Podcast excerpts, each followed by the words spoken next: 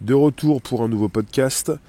Je vous accueille, merci de nous récupérer sur un nouveau direct, du lundi au vendredi de 13h30 à 14h. Le bonjour à la base, c'est sur Spotify, SoundCloud, l'Apple Podcast. Bonjour vous tous, on est donc le jeudi 28 octobre 2021. Et on est parti avec les robots.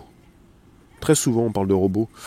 Euh, je vais vous consulter pour voir si ça fonctionne. On utilise des robots, on utilise des, appareils, on utilise de l'intelligence. Bonjour vous. Ça fonctionne. On utilise différents types de choses sans forcément s'en rendre compte. Et là, c'est du, euh, du percutant. Je vous en parle, je vous lis un article, je vous le mets sous la vidéo par la suite. Bonjour vous, Infini, Kit Carson, Proms. Et des lives également. Merci à tous ceux qui soutiennent. Différentes façons sur YouTube, Super Stickers, des lives, les citrons et Facebook, les étoiles. Et je vous renvoie des citrons sur des lives, bien sûr. Et je viens vous lire cet article qui va euh, peut-être euh, vous faire quelque chose. On est parti sur euh, des recherches qui se font régulièrement. Des chercheurs japonais qui viennent de réaliser un exploit qui pourrait révolutionner le monde de la robotique et de l'intelligence artificielle. Ils ont mis au point un robot fonctionnant sur des roues, pas plus grand qu'une main, qui se présente sous la forme d'une boîte circulaire noire avec des lumières LED. Le petit engin a été soumis à différents tests auxquels il s'est retrouvé seul face à une série d'obstacles. À lui tout seul, il a réussi à sortir de, de tout un labyrinthe. Cette faculté de réflexion lui vient notamment d'un réseau neuronal ayant été entraîné en laboratoire. En effet, ces chercheurs de l'université de Tokyo ont cultivé, des, neurones et les ont reliés aux robots via des électrodes. Le plus fascinant, c'est que ces neurones artificiels ont été cultivés à partir de cellules vivantes du cerveau humain. Tout comme chez l'homme, le réseau de neurones artificiels aide le robot à traiter spontanément des informations sur son environnement. Force est de reconnaître que cet exploit marque une étape déterminante par rapport au défi de transmettre l'intelligence au robot. Les détails de l'étude ont été initialement publiés dans Applied Physics Letters. Il est important de souligner que les neurones artificiels n'étaient pas intégrés dans le robot. Ils étaient plutôt reliés à lui via un réseau sans fil. Notons que le neurone est une cellule nerveuse électrique, électriquement excitable. Son rôle consiste à capter, traiter et transmettre des informations au travers de signaux électriques et chimiques. C'est la simulation neuronale, par exemple, qui nous permet de retirer inconsciemment un doigt qui se brûle. C'est cette aptitude de réagir intelligemment à son environnement que les chercheurs japonais ont essayé de transmettre au robot. Ainsi, lorsque celui-ci progressait vers son objectif, il recevait des signaux homéostatiques. Ces signaux étaient toutefois perturbés lorsque la machine rencontrait des obstacles.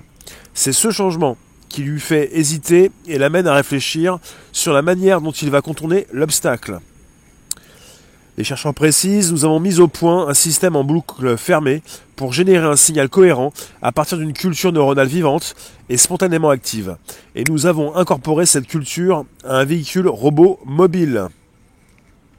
On va en discuter, évidemment, c'est l'objet de ce direct, avec des robots qui de plus en plus vont être dotés de capteurs, qui, bah, leur permettent déjà justement d'éviter euh, des obstacles et de... Euh, enfin, quand on dit réfléchir, ils ne réfléchissent pas comme nous réfléchissons. Il ne s'agit pas de penser que les robots sont intelligents. Il s'agit de voir que nous mettons dans les robots justement de plus en plus de capteurs, d'outils qui leur permettent déjà de pouvoir sortir d'un labyrinthe seul. D'un labyrinthe seul. Bonjour vous tous, merci de nous récupérer. N'hésitez pas, vous pouvez toujours inviter vos contacts, vous abonner, récupérer le lien présent sous la vidéo pour l'envoyer dans vos réseaux sociaux, groupes et profils. Et également, vous pouvez nous retrouver sur Telegram, Réservoir Live. Bonjour Catherine, bonjour Jean-Louis, pâquerette. Il s'agit de, penser que nous allons de plus en plus être en, relation avec des robots. Déjà, ça concerne euh, très souvent, euh, pour certains, un, aspirateur qui vient justement, euh, aussi cartographier une partie de chez vous euh, pour envoyer aussi tout ça euh, à son constructeur pour qu'il puisse l'optimiser. Et de plus en plus, vous avez ces robots qui euh, sont mis à jour à distance. Salut Arniance, pas de souci, on va se revoir. En tout cas, pour ce qui concerne le sujet, je vous le dis, comme ça, ça a l'air de rien, mais il parle déjà d'une révolution. On parle, je vous remets justement les points sur les i je vous ressouligne certains mots. Ces chercheurs de l'université de Tokyo ont cultivé des neurones et les ont reliés aux robots via des électrodes. On parle de neurones artificiels cultivés à partir de cellules vivantes du cerveau humain. Et la précision est importante, tout comme chez l'homme, le réseau de neurones artificiels aide le robot à traiter spontanément des informations sur son environnement. Alors, euh, pour ce qui concerne le robot, euh, les neurones artificiels euh, étaient reliés au robot via un réseau sans fil. Et pour ce qui concerne le neurone, c'est une cellule nerveuse électriquement excitable et son rôle consiste à capter, traiter et transmettre des informations au travers de signaux électriques et chimiques. Et la proposition est importante, c'est la simulation neuronale par exemple, qui nous permet de retirer inconsciemment un doigt qui se brûle. Et c'est cette aptitude de réagir intelligemment à son environnement que les chercheurs japonais ont justement voulu transmettre aux robots, qui recevaient des signaux homéostatiques, qui pouvaient être perturbés lorsque la machine rencontrait des obstacles, avec un changement qui euh, lui fait hésiter le robot et l'amène à réfléchir sur la manière dont il va contourner l'obstacle. Un robot justement qui, euh, qui se sert de l'intelligence artificielle on est parti sur euh, souvent de l'intelligence artificielle en, deep learning, en machine learning. Et c'est souvent la capacité qu'ont les machines d'apprendre d'elles-mêmes. Elles apprennent. Elles apprennent de nouvelles phrases parfois pour certains, euh, certains robots. Euh, ça me fait penser à un des salons Vivatech, Porte de Versailles, où j'ai pu rencontrer un robot qui me présentait sa tête comme une belle tablette et avec des yeux doux euh, dans, la tablette bien sûr, et un robot qui pouvait apprendre euh, les mots euh, des humains qu'il pouvait croiser un petit peu partout. Ce qui fait que vous pouvez nourrir l'IA quand vous avez des robots qui sont là pour être nourris. C'est ce qu'ils font chez les GAFAM. Hein. Ils nourrissent leur intelligence artificielle, leurs outils, et c'est pour ça que vous avez des outils de plus en plus efficaces grâce à, la, à vos data, à vos données parce que vous pouvez justement positionner sur Internet. Ce qui fait que quand vous êtes euh, chez les GAFAM avec des milliards d'utilisateurs, vous avez des milliards de data, et régulièrement, tous les jours, et ils ont la capacité euh, de nourrir les euh, machines. Les machines se font nourrir, elles sont de plus en plus efficaces. Parfois, on a des articles qui tombent, il y a des dérapages, c'est pas assez efficace, pas à 100%, mais on va y venir on y vient. Ce qui fait que c'est pas simplement qu'on y vient, c'est que on va devoir apprendre à vivre avec ces machines, ce qui est déjà le cas puisque nous les utilisons. On a souvent des ordinateurs, des tablettes, des téléphones, et puis aussi des maisons de plus en plus euh, informatisées. On appelle ça la domotique.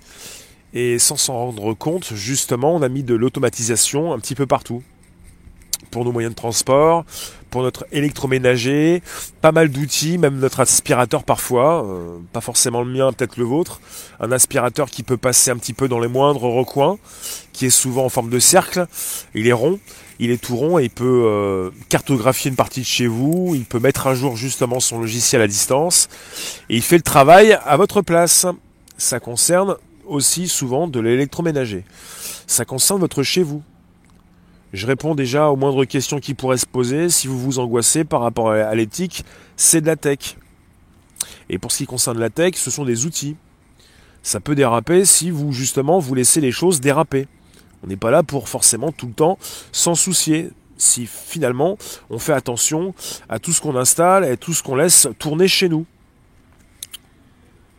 M, tu nous dis c'est la question de la culture de neurones humaines qui m'interpelle.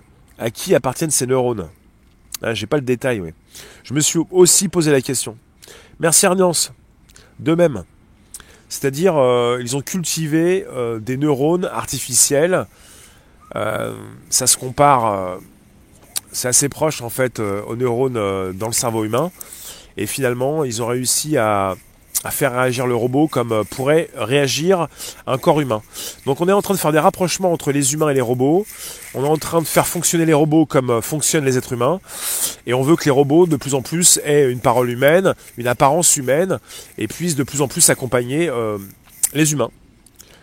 Puissent accompagner toutes ces personnes qui justement en ont besoin. Vous pouvez positionner vos commentaires, venir nous récupérer quand vous le souhaitez, de nuit comme de jour sur Telegram, Réservoir Live. Euh, des robots sauveurs, des robots qui te ressemblent. Ici, la voix de l'ami. Euh, Stéphane, sauf qu'un des problèmes est le manque d'âme. On est entouré de personnes qui, euh, qui simulent, le robot fait la même chose. Pour ce qui concerne l'âme, euh, on n'est pas dans l'actualité pour l'instant. Super l'aspirateur, j'adore. Bonjour Anne-Marie. Eiffel, tu nous dis la tech ne fait pas dans l'éthique, mais l'homme derrière ses recherches et outils le devrait. Chacun son domaine en fait. Vous avez des chercheurs, là on parle de chercheurs japonais. On parle de chercheurs, chercheurs japonais qui viennent de réaliser un exploit qui pourrait révolutionner le monde de la robotique et de l'IA. Donc je vous le répète, un robot qui est tout petit, fonctionnant sur des roues, pas plus grand qu'une main, qui se présente sous la forme d'une boîte circulaire noire, avec des lumières LED. Le petit engin, le robot a été soumis à différents tests auxquels il s'est retrouvé seul face à une série d'obstacles. Et à lui tout seul, il a réussi à sortir de tout un labyrinthe. Il ne s'agissait pas de, lui, proposer des, flux électriques pour l'empêcher. Euh, en fait, il a fallu lui stimuler son, réseau neuronal. Et euh, on parle d'une faculté de réflexion qui lui vient d'un réseau neuronal ayant été entraîné en laboratoire. Et pour ce petit robot, j'en viens justement aux mots qui sont importants. Il a reçu des signaux homéostatiques, signaux perturbés lorsque la machine rencontrait des obstacles. Et avec ce changement, ça lui a fait hésiter et ça l'a amené à ce que, ce que l'on dit comme euh, mot réfléchir. Est-ce que le robot a bien réfléchi? Euh, Il a été stimulé, il a été soumis à des chocs et ensuite euh, bah, il a été entraîné avec de l'IA en laboratoire pour, pour booster son, son intelligence. Et là, on est parti sur des mots qui font peur, des mots qui font réfléchir, avec des réactions que vous allez peut-être avoir. Bonjour Luc, bonjour Envadruc, bonjour vous tous. C'est-à-dire, vous allez me dire peut-être euh, l'intelligence artificielle n'est pas intelligente. Je vous dirais oui, elle n'est pas intelligente comme on pourrait le penser, puisque on peut pas se comparer, on est beaucoup plus intelligent que l'intelligence artificielle. On parle de réseaux neuronaux, on parle de vitesse d'exécution et de transition d'information dans ces réseaux neuronaux avec une efficacité redoutable. Euh, la vitesse est importante et euh, les informations euh, transitent très vite. Sauf qu'on n'est pas en face justement d'un être humain. C'est là où quelque part ça change tout. Et peut-être que le robot un jour, peut-être, pourrait être beaucoup plus efficace. Oui. Je voulais dire peut-être qu'un jour, il sera conscient. Rien n'est moins sûr, on n'y est pas encore. Bonjour Mar Martine, libertaliane. L'avantage évident des robots, c'est qu'ils n'auront pas d'état d'âme, ni de scrupules, à l'instar des pervers narcissiques, malthusiens, privés d'émotion et d'empathie. À l'instar, oui. Bah, quelque part, c'est le mot réfléchir qui me fait aussi euh, me poser des questions. Est-ce que le robot a bien réfléchi? Un robot qui réfléchit, n'est-ce pas un robot conscient? On peut se poser la question. Est-ce qu'on ne serait pas en face d'un dérapage contrôlé, un peu comme chez Facebook ou chez Google, lorsque parfois ce qu'ils ont euh, proposé en fait au niveau des, des informations qu'on a pu recevoir, ces différentes prises qui ont été débranchées en rapport avec des réseaux neuronaux et des intelligences artificielles qui ont pu justement arpenter un chemin inconnu pour aboutir à un résultat cherché par les euh, chercheurs scientifiques. On avait déjà des, dérapages proposés. Euh, S'agissait-il justement de faire peur à la communauté scientifique et aux chercheurs pour dire on s'arrête là puisqu'on on a lancé du deep learning, de l'apprentissage automatique, on a lancé des, algorithmes, on les a fait travailler et finalement euh, ils prennent des raccourcis, ils veulent, euh, ils sont d'accord pour exécuter les tâches, bien heureusement, mais ils ont pris des raccourcis. Savez, vous avez déjà des réseaux neuronaux et des, euh, algorithmes, de l'IA. euh, on parle de, certains qui pouvaient justement euh, traduire certaines langues et, euh, de ce que, pouvaient leur, euh, proposer les, scientifiques. Avec euh, cette solution qu'ils ont eue justement de, traduire d'une langue à- une autre sans qu'on leur ait donné les moyens au préalable. Ils ont eux-mêmes réussi à euh, traduire ce que ce qu'ils devaient traduire plus ou moins et même plus. Même plus. Christophe Jean, t'es membre depuis trois mois. L'accès badge. Le citron, merci. Euh, Johnny, bonjour. Les robots calculs, ça peut s'apparenter à de la réflexion. Mais c'est que des calculs. Anne-Marie, rien ne peut remplacer un cerveau humain, trop de complexité neuronale. En fait, on est sur, euh, sur une réflexion en 2021. Pour Google, d'ici 25 ans, peut-être maintenant 20 ans, puisque ça fait déjà 5 ans que j'en parle, d'ici une vingtaine d'années chez Google, ils, euh, ils vont réussir, ce qu'ils souhaitent faire, transférer votre cerveau dans une machine. Ils vont pas transférer votre cerveau humain, le découper pour le placer dans une boîte. Euh, ils le font déjà pour des vers de terre et ils vont le faire pour des animaux, même si je ne supporte pas ça ni la souffrance anima- animale. Ils vont justement, ils l'ont fait pour des vers de terre, ils les récupèrent et ils simulent. Ils ont déjà réussi, pour certains chercheurs, à simuler le cerveau de vers de terre pour l'introduire dans un robot qui s'est comporté comme un ver de terre.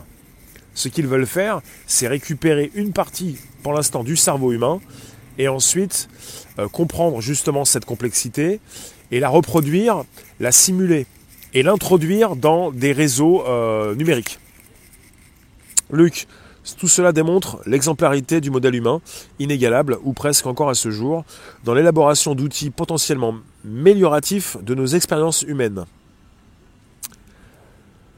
Ceux qui ne calculent pas, ce sont les humains, car ils sentent, ils ont des sentiments, c'est irrationnel. Les robots n'ont pas ce genre de spécificité. Ce qui se passe, c'est qu'on est de plus en plus entouré d'humains qui n'ont plus d'empathie, et des robots qui simulent comme des humains.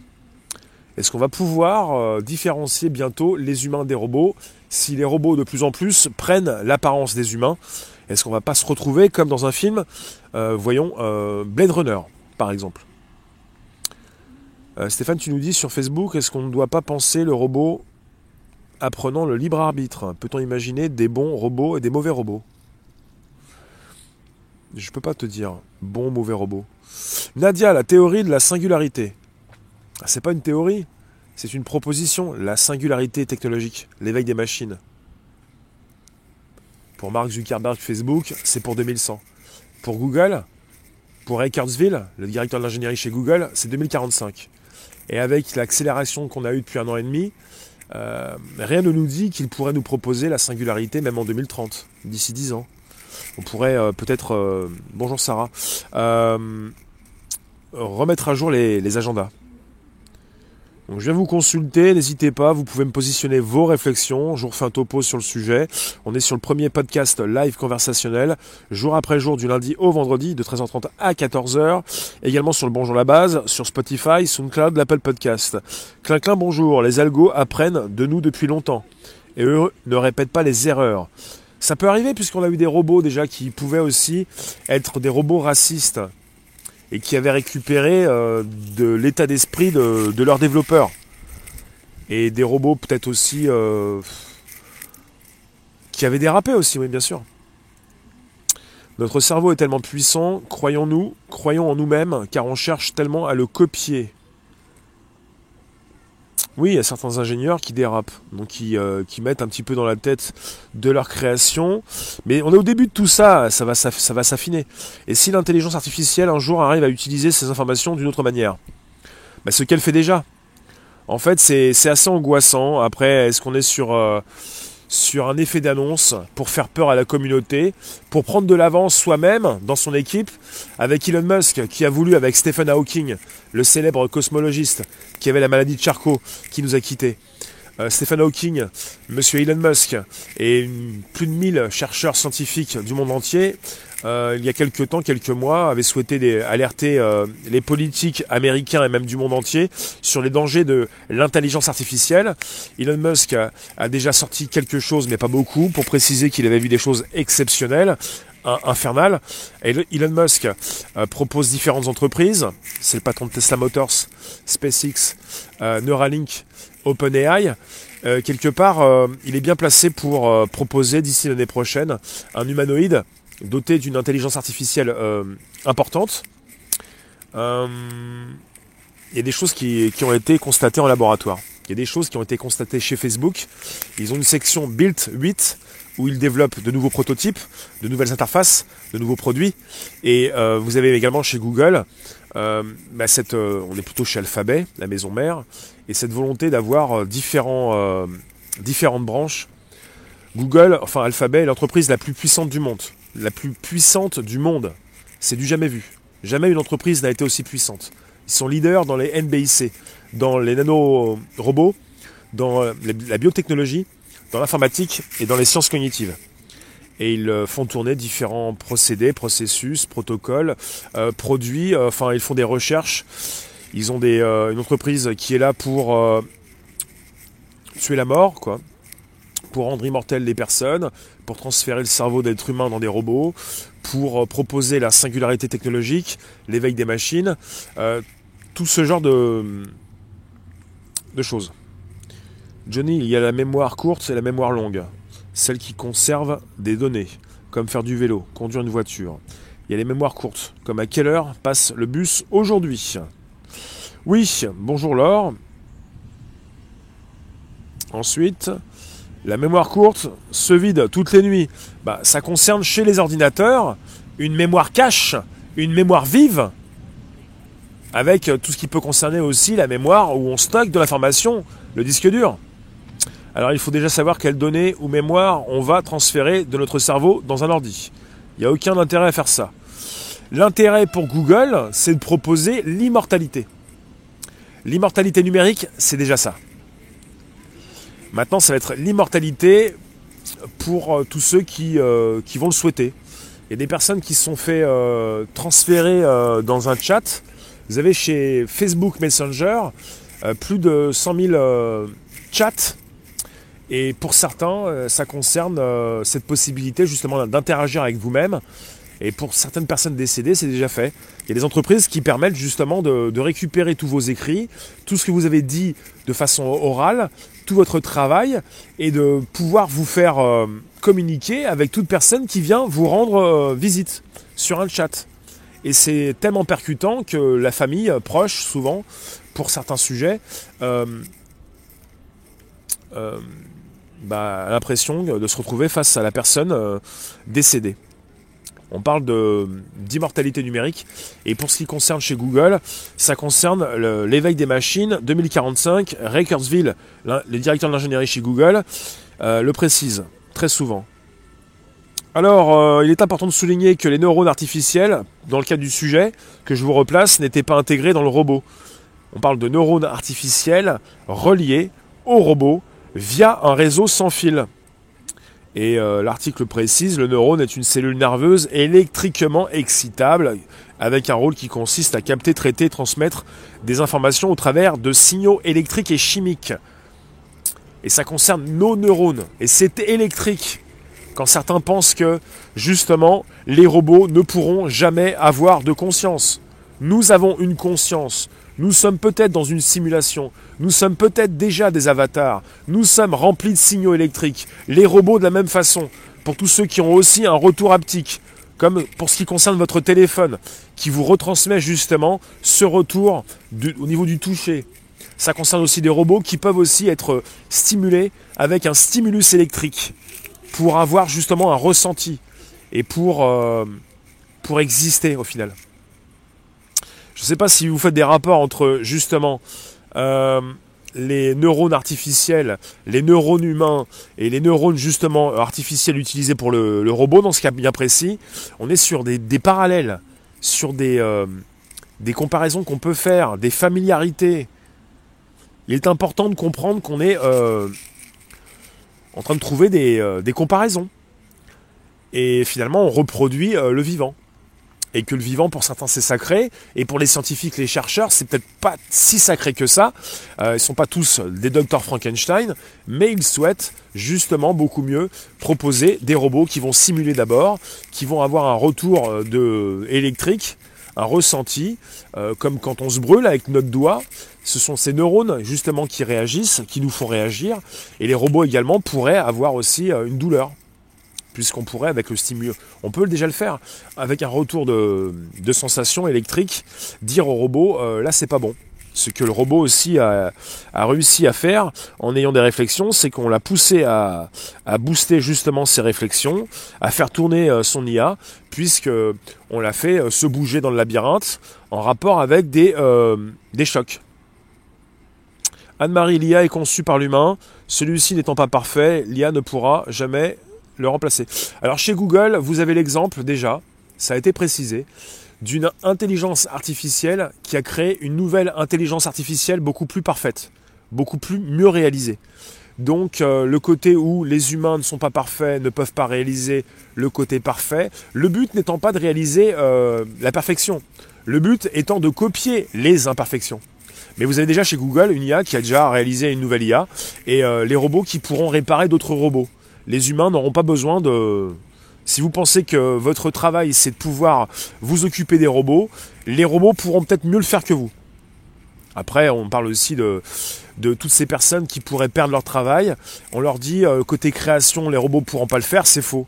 La différence que vous pouvez faire en ayant de nos jours de plus en plus, et dans les années qui viennent, de plus en plus d'intelligence artificielle, votre différence, c'est votre capacité d'adaptation et cette possibilité pour vous d'être indépendant, de pouvoir gérer des machines, de pouvoir les utiliser, de pouvoir être le décisionnaire. La différence se fait là, pas dans la création, puisque l'IA est partout.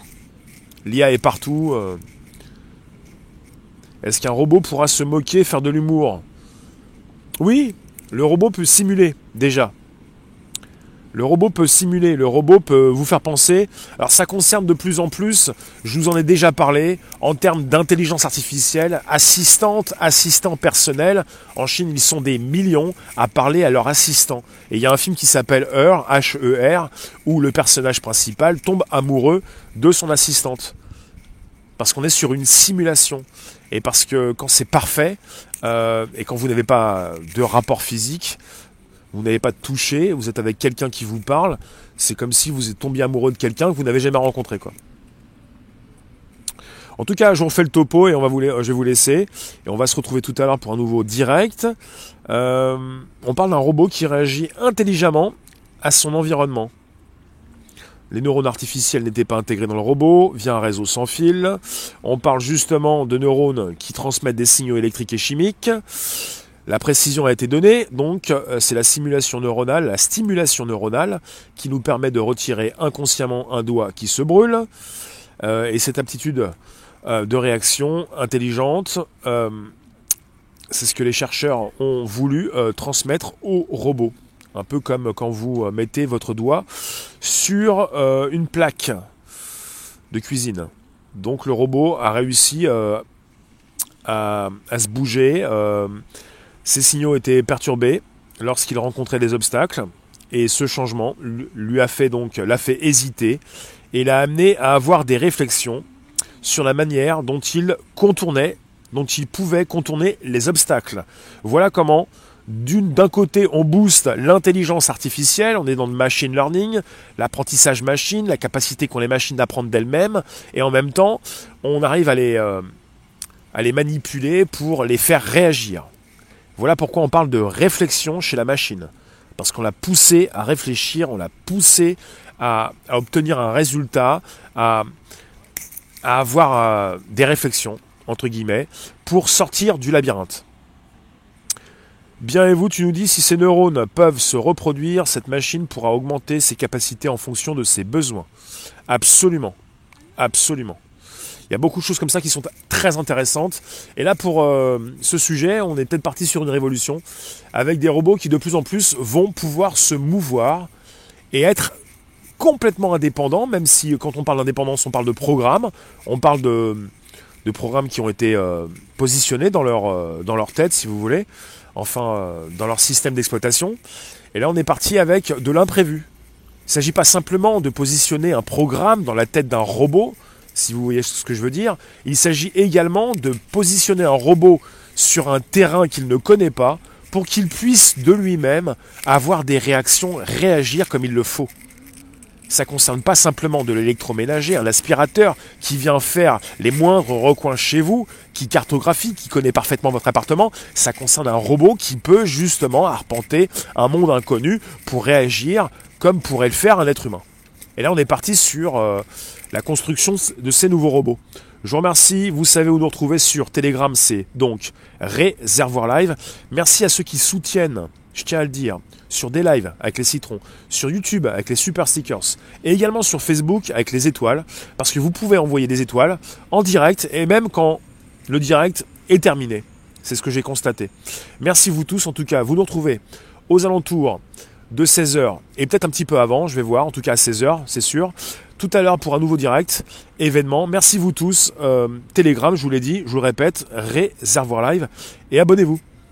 Vous pouvez inviter vos contacts et parler de mes directs de tech, mes directs tech tous les jours à 13h30. Merci la. Merci les